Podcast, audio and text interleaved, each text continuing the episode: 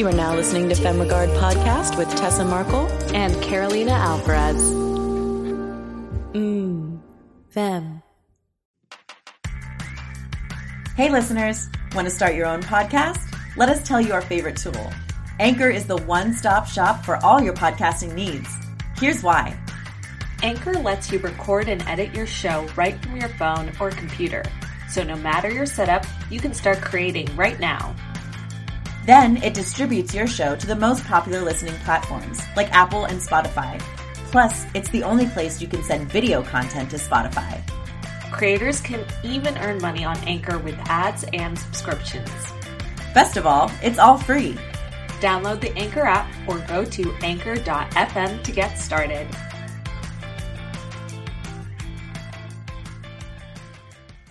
Hey, fam, Fam. We are wrapping up this season almost.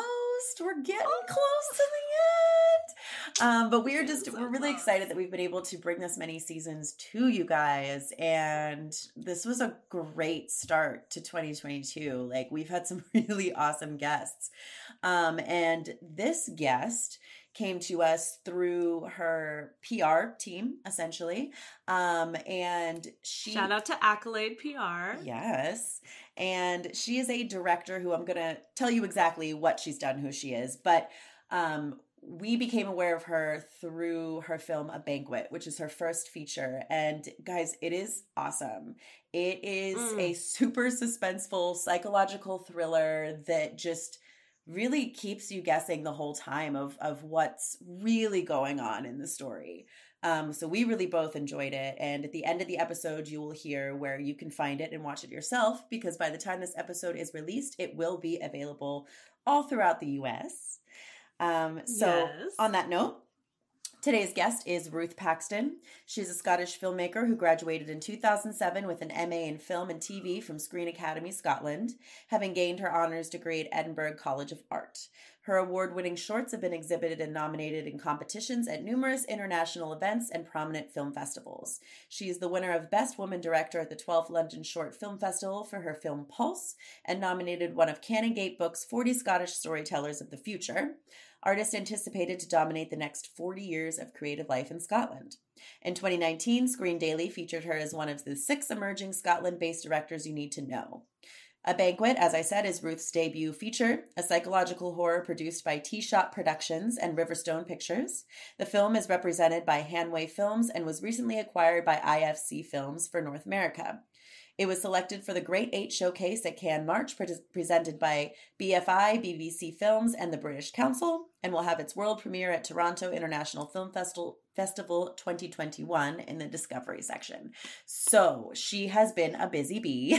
she has accomplished a lot before this film came out. So we really got to talk to her about like what goes into the storytelling and the psychology of her films and her style and how she makes it work with the people she works with and it's it was a really insightful episode i mean i i would love to work with her in the future i think she just is and she sounds like a really awesome director on set to be involved with yeah, that was what was I feel like the coolest part is having watched her film beforehand and then actually getting to hear her vision, her her voice and and who she is as a human. Mm-hmm. So, if you guys get a chance to to watch the film then after, it's it just like makes you appreciate her work even more because she's just so lovely and so deep and like really has a strong clear voice. Mm-hmm. So, she she just she's super awesome. I uh,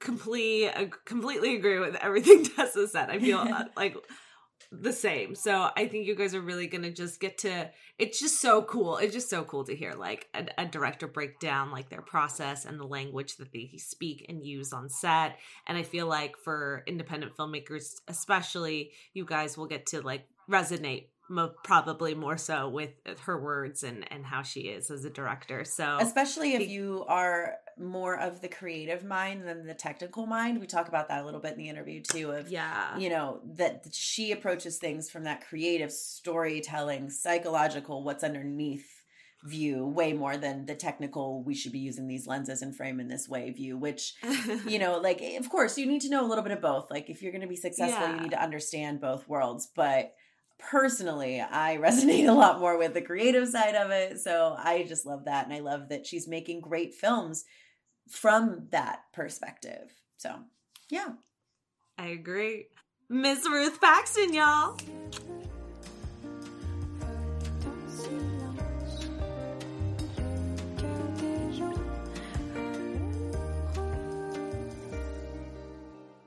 Yeah start from the beginning like where you know how you got started what has brought you to this point uh, just you know your story your journey My journey.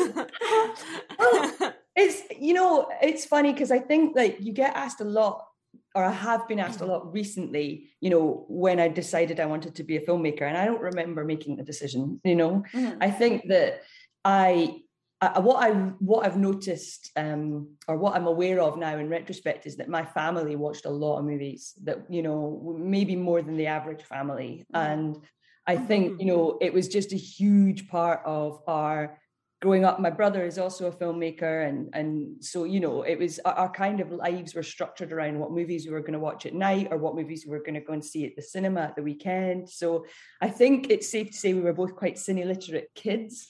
Um, and then, you know, I, I kind of always knew I wanted to do something creative. And I, I think, you know, I like, I remember when I was wee, I used to say that I wanted to be Vincent van Gogh. And I don't really know what that meant. I think he just understood he was an artist or had Yeah. been an artist. Mm. Um, but yeah, I mean, I, I'm I'm a, I'm a definitely a natural born storyteller. I know that. Like, I can say that without feeling pretentious about it, just because I can see now that I was always interested in how things worked and how relationships worked and why people did the things they did. And um, I think you know maybe like as a younger adult I, I'm a I'm a person with a mood disorder. I've got um, chronic anxiety, and I go through bouts of depression. And I think for me, the best thing I could do to help myself with that at the time is to try and understand how your brain works, really, and Mhm. how you know Mhm. How you how we live in this world. And all of that i think is really cinema to me. It's it's i think cinema is a very psychological medium regardless of the genre. And so you know trying to work out how best to live i think for me um, a big part of that is in storytelling and unpacking stuff and you know looking at Mm. looking at the human human race i guess. Um Yeah. so there's that. And then i you know i mean i, I went to art school. I, I kind of knew i wanted to go to art school rather than like do a film theory course. So i went to edinburgh art college where my mum had been as well so i knew it quite well. Mhm. and um, i did film there but it was a very different route into film um, compared with say yeah a more a more practical or film focused um, undergraduate degree Mhm. um, I, I always say that art school taught me a way of thinking. Like I definitely didn't come out employable. There's no question. I wasn't. I'm not a technical director, so I, you know, when we were making student films, I was never, you know, on the technical side. If if if I was collaborating with others, it was on the design or the costume, um, or the aesthetics of it. That Mhm. that side Mhm. rather than the technical. Like still woefully um, lacking when it comes to you know understanding how cameras work. But um, yeah, they, they definitely. No, but that's awesome. People sometimes get scared in that, like, oh, I need to be perfect and know all the technical lingo. Like, girl, call it whatever it is. Like, Yeah. you know? well, it's it's taken a while. I, I really, for a long time, I felt, I guess, you know, quite well, quite ashamed and quite um concerned about my lack of technical aptitude. And I'm really lucky in that I've worked for a long time with the same cinematographer who speaks a different language to me. ab- you know, about how we want to put um, our images on screen rather than talking about lenses or you know frame rates and ratios and all that stuff i can't even pull out to, to sort of make an example of now um, yeah, no, it's know, it's hard. It's it's I think you find as well. I mean, this could be a general, you know, it's it's not absolutely true, but you do find, I think, in in growing up, like uh, in the industry, that um, it it seems to be that you get directors that are very very technical and i would say that the majority of those tend to be men i mean not necessarily at all across the board but i just think like i yeah i think i was intimidated by that and i remember if we were you know if any kind of like learning opportunities like workshops or or um, skill set environments where you know you would get directors coming to speak to you which were by and large men they talked yeah. technically about yeah. making films and it made me feel like oh, i don't i feel like i'm a bit of a charlatan here i don't really know what i'm doing and i have mm-hmm. endeavored to learn um, my dp who is a brilliant friend tries hard to get me to understand it it doesn't stay i can learn for the minute and i'm like right okay exposure mm-hmm. and then it's just gone you know i'll remember I'll remember what you were wearing when I first met you, but I won't, that stuff won't stick. Yeah. So I'm kind of at peace with it now, partly because we've made this feature and um, it worked. So, you know, whatever language I'm speaking seems to, seems to work. But um, I think, you know, I'm, I'm, I'm really conscious that I, I don't know if I'd have the same relationship with another cinematographer. Mm. I, I would be quite intimidated by that. But um, no, I'm that's sure really interesting. And like, I feel though your job though as the director still is to care mainly about the story, like mm-hmm. number 1. And and how do you feel um how do you go about then communicating that with your cinematographer because i'm i'm sure like myself who is stepping into the director's role i'm this i'm the same way i've done my research and will continue to but i don't know how much of that's going to stick like to your point so, um, and I'm fortunate to know like some good cinematographer friends that I feel like I can be candid about that. But for our listeners, like, is it is it just finding that right relationship, or what's been your best communication style to like achieving a like the story that you want to tell? I guess. Well, I think the relationship with David, who's who is the cinematographer that I'm talking um, yeah, about. let's talk about David. David, hey, David. Well, David's David's, and I, you know, I say this all the time, but he's a genius. He really is. And I think that you know, we it is very unique. We've been making work for over ten years, so we have a, an incredibly swift shorthand when it comes to you know, um, I guess taste and preference and you know that our reference materials are always very like he knows what i like he knows mm-hmm. he knows what i'm not gonna you know he knows what's going to make me tick i think and he's very collaborative he's a wonderful storyteller so you know while he's very smart and knows his tools he's um first and foremost a storyteller and that's mm-hmm. you know mm-hmm. that's what i mm. get off on about his brain yeah. um so i think i don't know i mean i think you know we it, it's a really hard example i mean you know with dave because it's i don't have any reference you know i don't have experience of doing right. it people really i mean that's not entirely true i you know i have worked with other dps but not on narrative drama not on you know like the stuff that i feel is really my voice like maybe mm. on gigs for hire and, and tv and stuff like that but that's a different world right so i think really the best way to communicate um, visually is to share visuals really. So it's like you know dave and i talk a lot about like we you know most of our um, prime focal references for films are paintings. And there's a lot of painters contemporary and classical who we always fall back on and kind of mm. are the basis for the look that i like in general. Um, but i think what we tend to do and what we've done for years is talk about why we like the painting. So it's that thing of un- unpacking it and going, it's not just like the color palette or the tones. It's about the feeling it invokes and how do we how do we translate what that feeling is onto the screen. Um, so we, we we speak a lot in feelings. We we talk a lot about um, really existential stuff. Pretty much every conversation we has descends into talking about death. Um, and I'm not I'm not even joking. It's the truth. We laugh about it all the time. But we're quite quite um, yeah, we quite deep thinkers, and not to say that what we're thinking is of any particular value. It's just that we like to think about the big stuff. Mm-hmm. Um, and that's and that's it. You know, it's it's kind of sharing of yourself, um, and yeah. you know, um, and and your darker sides as well. A lot of the time. And I think that's great way to a great way to approach it too because that's what's going to translate to the audience. You know, most people watching your film aren't going to think, "Oh, that was obviously on this kind of lens and, you know, blah blah blah." Like they're going to feel what you're showing. So if you guys are able to communicate that, like you're you're going to accomplish what you want you know? And i think that's way better than just like oh this has got to be on this anamorphic lens of course because it's got to look like this. It's like no it's got to feel like this.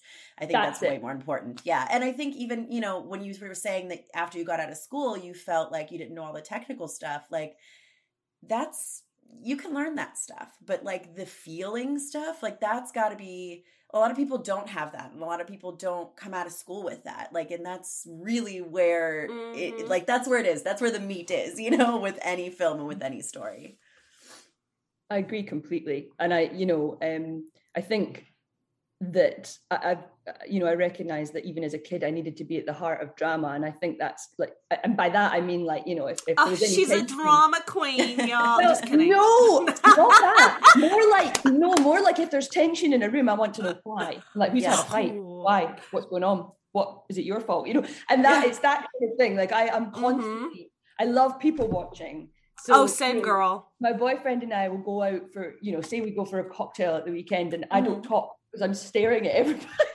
like, and it's different as well because I'm in Miami with him at the moment, so it's a completely different culture. So I just oh, love. Oh, there that that that is what you do. That is what yeah. Miami's for. it's just like a museum of people and yes. cars. It's crazy.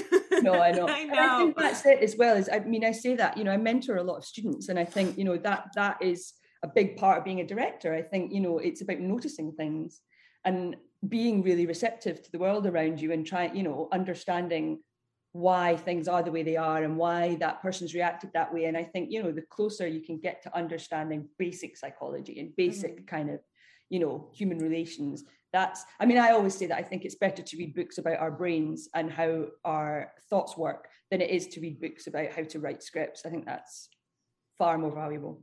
Yeah.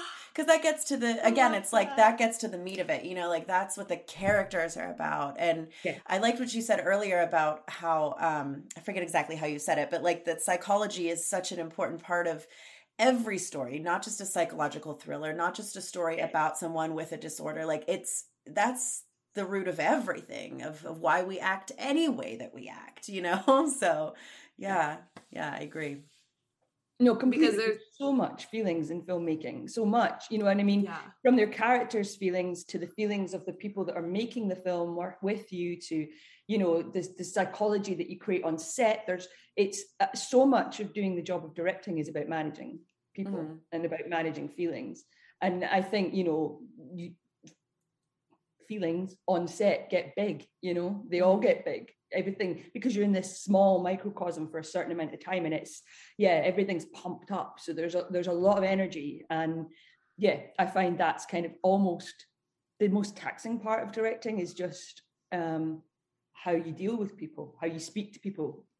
And you know no, not one actor is the same as the other. So you might have to calibrate how you just are with somebody. Uh-huh. it's it's kind of hard to quantify but it's um you set the tone as a director and that's about so much more than um, the things you say. It's about the energy you give off i think. Yeah absolutely. Yes i want to get into that but just to wrap up your like and i don't I, I apologize not to wrap up but like go along to the point where you made this film because you did a beautiful job with your actors. I will just say their performances were you. amazing yeah. and that's definitely kudos to you girl. Um and so from what we've read, you then after school did a bunch of short films, yeah. and then that transcended, like, led you to making this first feature film, A Banquet, right? Am yeah. I right, girl? We stalked you, right? Okay, yes, love that. very good, very good. Um, and if if you'd like, we would you like to hear a review on your film? Yeah, if it's good, not if it's not good. no, it's, it's good. It's, don't worry. Uh, it's good. It's amazing. Um, so our reactions, we watched a banquet and um, we'll we'll let the listeners know what it was about before you know uh, Sure. they they hear you hear you. But our reaction was Ruth does an incredible job with showing the complexities of how society has forcefully pressured us to decide who we want to be and what we want to do for the rest of our lives at an adolescent age, as well as a mother's enduring support for her daughter's haunting journey to discovery. The actors' performances were incredibly real and kept us guessing, allowing for a beautiful suspense throughout. In the end, there's almost a symbolic Jesus in the Garden of Eden moment between the mother and the daughter, demonstrating compassion and love in the most horrifying way. So Love that it. was that is I love we- it. yeah. Okay. Girl, really? I mean, it's you know, a big thing. To, this is going to sound incredibly wanky, but it's a big thing to feel seen. And I think you know that's that's you know a lot of the work that I've made has has for you know has really divided audiences. There's people that it just really really chimes for, and other people who are like, "What the fuck was that about?" And I think you know, in a way, I, I would rather make Marmite work than than just all right stuff. It's forgettable but I definitely know from the reactions we've had to a banquet so far that like it's either it really speaks loudly to people or it doesn't at all. And I think that you know from what you're what you're saying back here that that kind of feedback and particularly what you know your early comment on Betsy and you know having to make decisions about her future that that's such a driving force for this film. It was something that um the, the Mhm. original screenwriter was really passionate about and and that was there was a new concept to me actually. It wasn't one of the things that drew me to the script originally but it really became important when i understood where justin was coming from and the fact that he was a teacher and he's around these young people that have to make these monumentous decisions in light eh, in the face of um you know being like hyper conscious about climate change and the fact that there isn't really that much you know apparently much of a future for us to look forward to. So why are we investing so much of our Mhm. you know Mm. in planning for it. So yeah, I think it's just yeah, it was it's really nice to hear your words.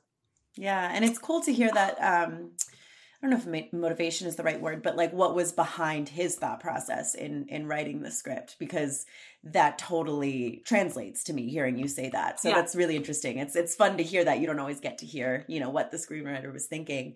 And I'm curious. You said um, at first that wasn't what drew you to the script. What what did draw you to the script? What let you what led you to deciding to direct this particular story? Well, I mean a number of things, obviously. I mean, I always I kind of joke because I say when I read the P scene, that's what made me want to do it. That scene, I, I want to, I want to shoot the shit out of that scene. Like I, I, I love it, and I still love watching it. I, I just think that was one of the scenes that really, from the beginning, didn't change from Justin's um, conception, and lots of the script did change, but that was just for me kind of the holy grail of the film. And um, beyond that, I think there was obviously loads of stuff to do themes that that I could relate to that I wanted to uh, explore. Um, I think there's something very specific about mother-daughter relationships that can be um, incredibly, you know, I want to say like can be toxic, but you know, obviously can be very power. The, the power of maternal love is something that's always really fascinated me, um, and kind of I suppose the lengths mothers might go to that that that boundary is kind of something that I'm, I've, I've, written about before myself. So there was there was those elements, and then I think just the characters themselves, just kind of I, I, I you know I felt I knew Holly and Betsy and Isabel, and Isabel, the younger sister, particularly was somebody that I wanted to realize because I loved um, that you know on the surface of all the other horror and the grotesque stuff that's going on in the film, for me, the greatest heartbreak and the greatest tragedy and horror is what happens to Isabel in that film. And um, Mhm. so I, I wanted to chart that journey. But yeah, I think, you know, I normally write the work that I make. This is the the first feature I've done, but it's also the first film I've directed that I haven't written. Mm. And when I read the script, I, I, I don't. All I can say is it felt like something I might have written. So, you know, I, I was always open to directing other people's writing, but you know, um, this is the first thing I've read where I was like, oh, this is this feels so familiar. I don't know. It's like Mm. we're in each other's brains, and it was a really lovely process collaborating with Justin. The amount of songs and sound effects on Jambox is insane. I can't believe these are almost all exclusive to their database. Plus, you can use the stems to make your own. So many resources. Uh, it's wild and affordable. For the kind of indie films we make, we're probably only ever going to pay between $9.99 and $19.99 a month. That's cheaper than a lot of music we've licensed in the past. And the composers that created this music work for huge studios and creators. We're talking directors like Scorsese and global brands like DJI. That's huge. yep, that's how you know they're good. And because they love creators, they gave us a discount code to share with our fam. 10% off with code FEMME10. Aw, how sweet. We love working with companies like Jambox that actually care and know what creators need. Connecting filmmakers with ridiculously good music and sound effects. So check out jambox.io and remember to use our code FEMME10. That's F E M M E 10. Tessa and I are really excited to have Celtx as a sponsor for the Femme Regard podcast this season because, fam, we've been using them for years and love their services. Their all in one script writing and video production planning tools are used by media creators around the world, and there are lots of reasons to love it. Celtx Studio is cloud based, meaning your project files are centralized, automatically backed up, accessible from anywhere on any device, and are completely secure. From scripts to reports, all documents follow industry standards, so you can trust your work is production ready. All tools in the Celtx Studio are interconnected to create a faster and easier to manage pre production workflow. And Celtx is built for collaboration, with real time collaborative script editing, secure sharing links, revision tracking, and comments features. Head to Celtx.com, that's C E L T X.com, to create your free two project Celtx account. When you sign up, you'll get unlimited access to Celtx' full suite of tools for your first seven days. Celtx, the all in one solution for script writing and video production planning. Yeah, and I think too, it, it the the film really feels like it's told through the female gaze, which is something that's like really important for us in our work. Um, so that speaks a lot to him too, as a male writer that was able to create this story. That you know, because I'm sure if it was from a male director too, maybe it would feel a little different or whatever. You know, I'm sure a female putting her spin on it helps, but you know the the story is there from from the screenplay so it's really cool that he was able to write in that way i think that's really impressive yeah. no he was um he, he was he had all of that was there and he mm-hmm. you know a big preoccupation for him was about how historically and you know still currently you know that there's um I suppose the thinking around men controlling women's bodies. So, you know, in the film, it's it's male doctors, it's mm-hmm. you know, the male ice skating coach. It's it's about how, you know, mm. men have had mm. control over women's bodies for a long time. And, you know, for him, a lot of his source inspiration was to do with what I suppose what was termed the generation of kind of fasting girls. So at the um, advent of when anorexia nervosa was kind of given a name really mm-hmm. in the mm-hmm. Victorian times, um, officially, because I'm sure there was incidents of it prior to that. But the idea was that, you know, women who were controlling their food and controlling their bodies were getting a voice um, mm-hmm. at times when they wouldn't have otherwise. And so, uh, you know, the, the prophetesses, for example, that were part of the source inspiration for Justin um, were examples of women who otherwise wouldn't have been heard by men but were when they were speaking with the voice of God. So that too was something that was all fresh to me. You know, I mean, I, I know it in, in the background, I know that sort of exists, but to, to sort of pinpoint that mm-hmm. and to think about that and to think about Betsy as someone who, you know, who suddenly becomes very important and special because she's, you know, she's been chosen or she's speaking for something bigger than herself. That that was really interesting. Yeah.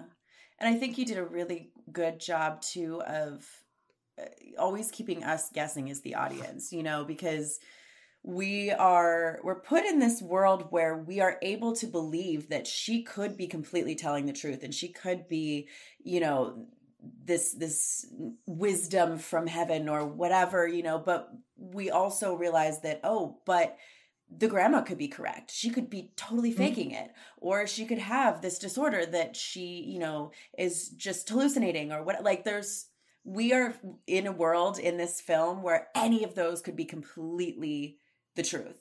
You know, so I Mhm. think that that you've created a really great world with that that we are left guessing and it all seems just as as reasonable as the other thing, you know.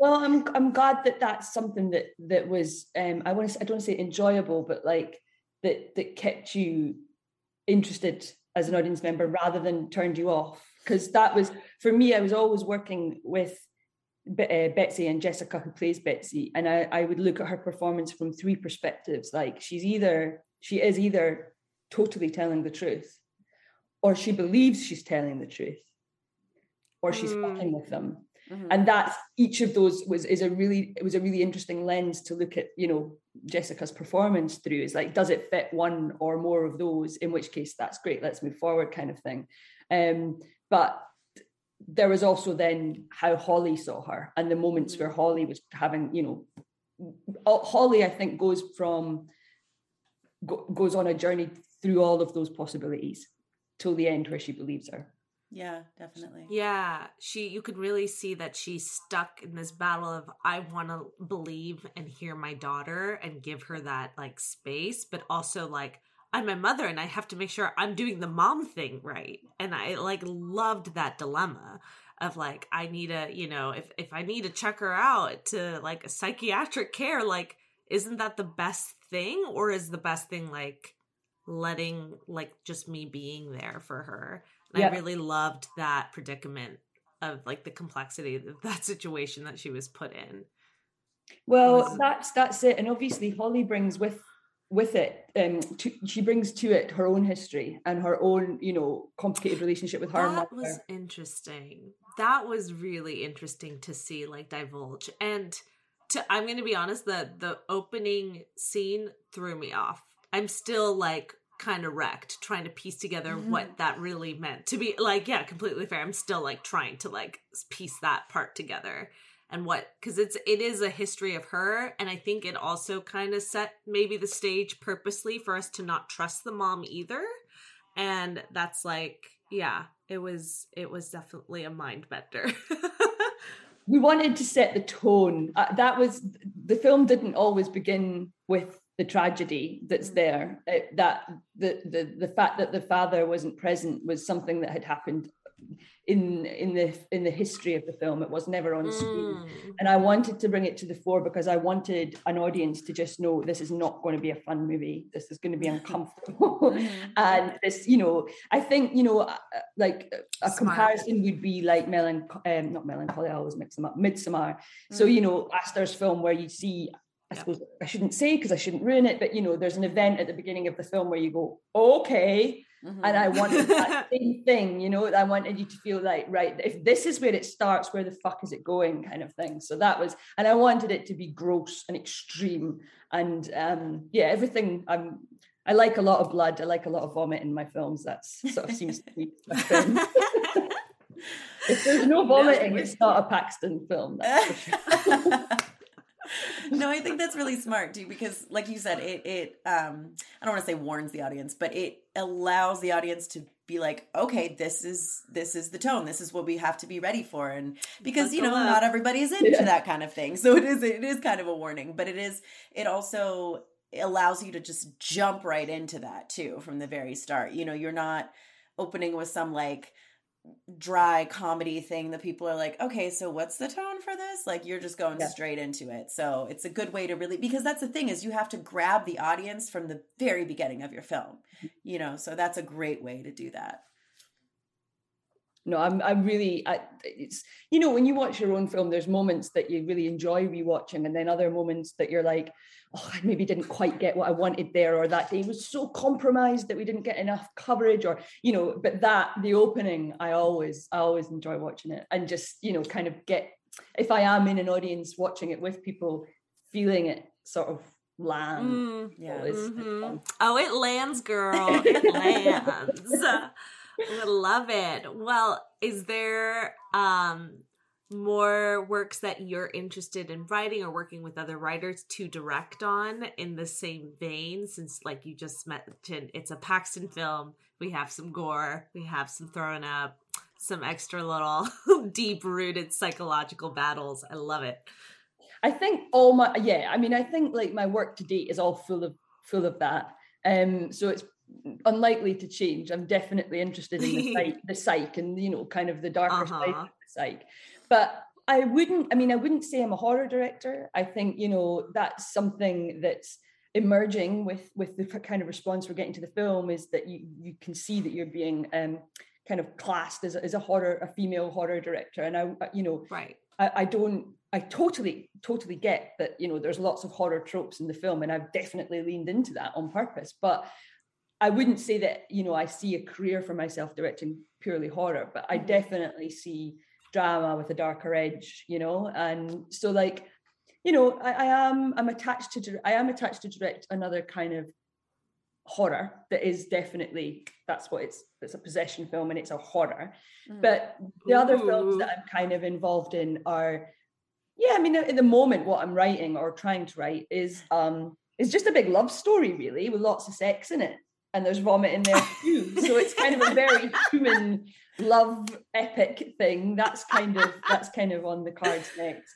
And then yeah, I mean, um, I've got a film that I'm going to direct with my who's which is being written by a very good friend of mine called Deborah Joan Hayward, and she is um, a filmmaker too. She she she's a, a director, and so she's adapting this novel, and I'll direct that, and that's that's not you know that's not um overtly like supernatural or horrific but it's definitely dark. Mm-hmm. so yeah there's yeah i imagine it'll always be dark. But i like to think funny as well. So you know i wouldn't want to sort of i love that. I i want to see a paxton dark comedy. Like i yeah, feel like you I would nail it. Black comedy for sure. Yeah Oh yeah, I, I I see that. That is so exciting. I love that you're like already like in development with all these other great works. Yeah, yeah that's really exciting to hear. Cuz um it's man, it's uh how do you feel like do you believe like where you're at right now in your career like you're here or does it feel surreal still? It's a mixture of things. This the whole process that's happened since we finished a banquet and kind of with it with it being sold to IFC and then you know the premieres we've had and and I guess the press that I'm doing as a result of it that's so new. I mean I, am just totally traversing brand new territory here. I've ne- you know no short film I've made has gone through a process like this. So this is oh, very very new. But I would say that like I, I, feel it's been a long time coming. I mean I, I, I have like um you know I'm a mixture of feeling like it was time for me to get my to make my first feature. Mm-hmm. I was mm-hmm. ready. But I also think you're very privileged and lucky to make films. So I don't think anybody is, you know, like due a feature. I think, and I think it's really dangerous if you start to think that way. But certainly I'd paid my dues. I had, you know, I have a body of short work. If you think about the way the industry works in the UK, there it, you know it, it was sort of time for me to get the to get the opportunity to make that feature length version but the irony is that a banquet wasn't supposed to be that that was not going to be my first film mm. so it, it, kind of mm. came in there and it all moved and happened really really quickly and i i think you know I haven't really had a day where I don't go to set doubting myself, and that's got a lot to do with my own makeup and the you know the kind of thought patterns I have. Mm. But there were this is the first set I've been on where like midway through it, I thought, I think I know what I'm doing. Like I think I'm good at this. yeah. And you know, it, that felt so that part of it makes me feel like, yeah, I should this is where I'm meant to be. And I definitely feel ready to tell bigger stories on a bigger scale because a banquet, you know, while it was a feature and it was funded, it was very low budget.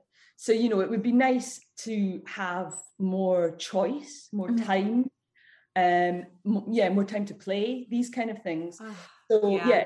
so there's there's all that um but i would say overall i'm just very grateful to have had the opportunity it's you know there's a lot of people that would love to be doing what we're doing and don't get that chance so you know i'm i'm always aware of that Yeah. And I think that you know, you taking the time to create this body of work before going into this and now having your first feature and having it be picked up and, you know, like having some success with it, like really is just like it solidifies your foundation. Like you can go anywhere from here, you know? So, yeah. Yeah. I know. I'm excited to see films. these things in the work. I'm excited, girl. this is the thing, though. This is the, the major difference about making a short film and making a feature. If you're lucky, if you're lucky, is that you know people. People, not everybody watches short films. They don't right. get the same, you know, exhibition and the same attention as a feature. So there's something very exciting about that. And there's also something really exposing and terrifying that, you know, so the film's going to be released in the US on the 18th of February. And there's a bit of me that's like really not wanting it to happen because I'm just so nervous about what the response yeah. will be, you know? So it's it's a mixed thing. But then at the same time, you watch, you know, you'll watch movies by seasoned filmmakers mm-hmm. and you yourself will go, oh, that was all right I liked it, whatever. And you're like, that's just the nature of it. You, you can't make a perfect film. It's right. there. There are going to be people that like it and people that don't, and and that's some that's part of growing as a filmmaker is accepting that. I think. Yeah, I think for me too, when I watch like independent films now, knowing what all goes into it, I'm like, you know, even if I didn't love it, as long as there wasn't something that was like glaringly bad about it, I'm still impressed that they made it and it looks good, you know? Absolutely. I really agree with that. I really do. And I think particularly, you know, with early features, it's, you know, of course they're of course you're going to make mistakes. You're always learning. There is if there was a formula to making perfect movies, then you know, we'd have found it by now. Mm-hmm. It's you know, they're they are there to be artistic endeavors. And I think the, the the you know, the fact that film is a business is both is there's a double-edged sword to that. You know, yeah. it's it's an art form that relies on the patronage of of other people of money you know and there's times when it's really hard that i wish you know i think why am i not just a fucking painter you know but um no it's it's also when it's good it's good that's yeah. the that's it's it's the highest that's it. yeah i feel like that sums up filmmaking perfectly i know i love that it, we just yeah, it's something you definitely have to always keep in the back of your mind is like is you know the commerciality of your film and like where it's going to be showcased and yep. how like did that impact your directing as well for this film in particular and how you like how far you were going to take a scene or you know no, I would never have limits on that. If you know, I mean, good oh, for God, you. No, no, yes. no, no, no, no. like I, I don't, I couldn't, I couldn't compromise that way. But I think that you know, I was fortunate in this in this particular setup because because the financing was so low, it wasn't reliant on you know um, making money. Mm-hmm. You know, it was like I was, you know, I was. The film wasn't didn't have to do amazingly well for me you know for me to be financed right yeah. you know which is it, kind of the perk of independent films yeah. i feel like and that's what i'm we we like get we're like you know in financial planning and how do we get investments and returns and and all that and then i'm like but our budget's so small like if someone just wants to believe and invest in us that is that is who we want to target because it's just so small. It's so small of a budget. Like, what can you do? But, anyways, I digress. You no, you're, you're, you're, absolutely right. And I think that, you know, I, I got a small insight into how things might work on a bigger scale with bigger budgets and kind of sure. that might be taken away from you and the fact that it might be cast dependent. And I was really, really fortunate in that I, I wasn't like I know that some films would be um, financed on the basis of cast. So you know you would have to cast someone that was meaningful, that had value. Right. My cast all you know they all dead, of course, but it was I could pick who I wanted. Mm-hmm. That was what was a dream. You know, I, I was allowed. I didn't have any pressure on me, and so you know I was able to pick. You know, wonderful talent without any kind of pressure there, and I think that was that's something I would struggle with. I think if down the line would be if you know there was somebody. I don't know if I wasn't allowed to cast the person I thought was right for the role. That that seems really counterintuitive to me. But I also yeah. understand it is a business, and there's so much of the post side of it and the distribution and the exhibition side of it that is like I don't have a clue. you know, that I'm Yeah. just learning. Mhm. You know, it's like I really don't know, and I, and I accept that. You know, Yeah, which actually is a kind of a nice position to be in that you Yeah. that you don't know that you don't have to worry about. You know. Yeah. I, I remain clueless, and I'm quite happy, quite quite comfortably ignorant actually. yeah. like the technical stuff, like yeah, I don't want to know. yeah. Exactly. I wanted to quickly, I was going to glance here because I have my notes about the producer that you worked with. Yeah. Yeah, you worked with a couple producers, I see. so there was there was a few producers, but my my main point of contact and my main support was Leonora Darby, and that's who brought the script to me. So Mm. she um, and this is her first feature as well, and she is so cool. yeah. I've never. I mean, she, I have. Again, I hate to use cliche language, but I have never felt so seen by someone. She just she she knows she can read me, and she really helped me believe I could make this film from the outset. And we you know i mean we just had a general meeting to discuss each other's slates like what i was actually writing and what she was working on and the material they had at tea shop.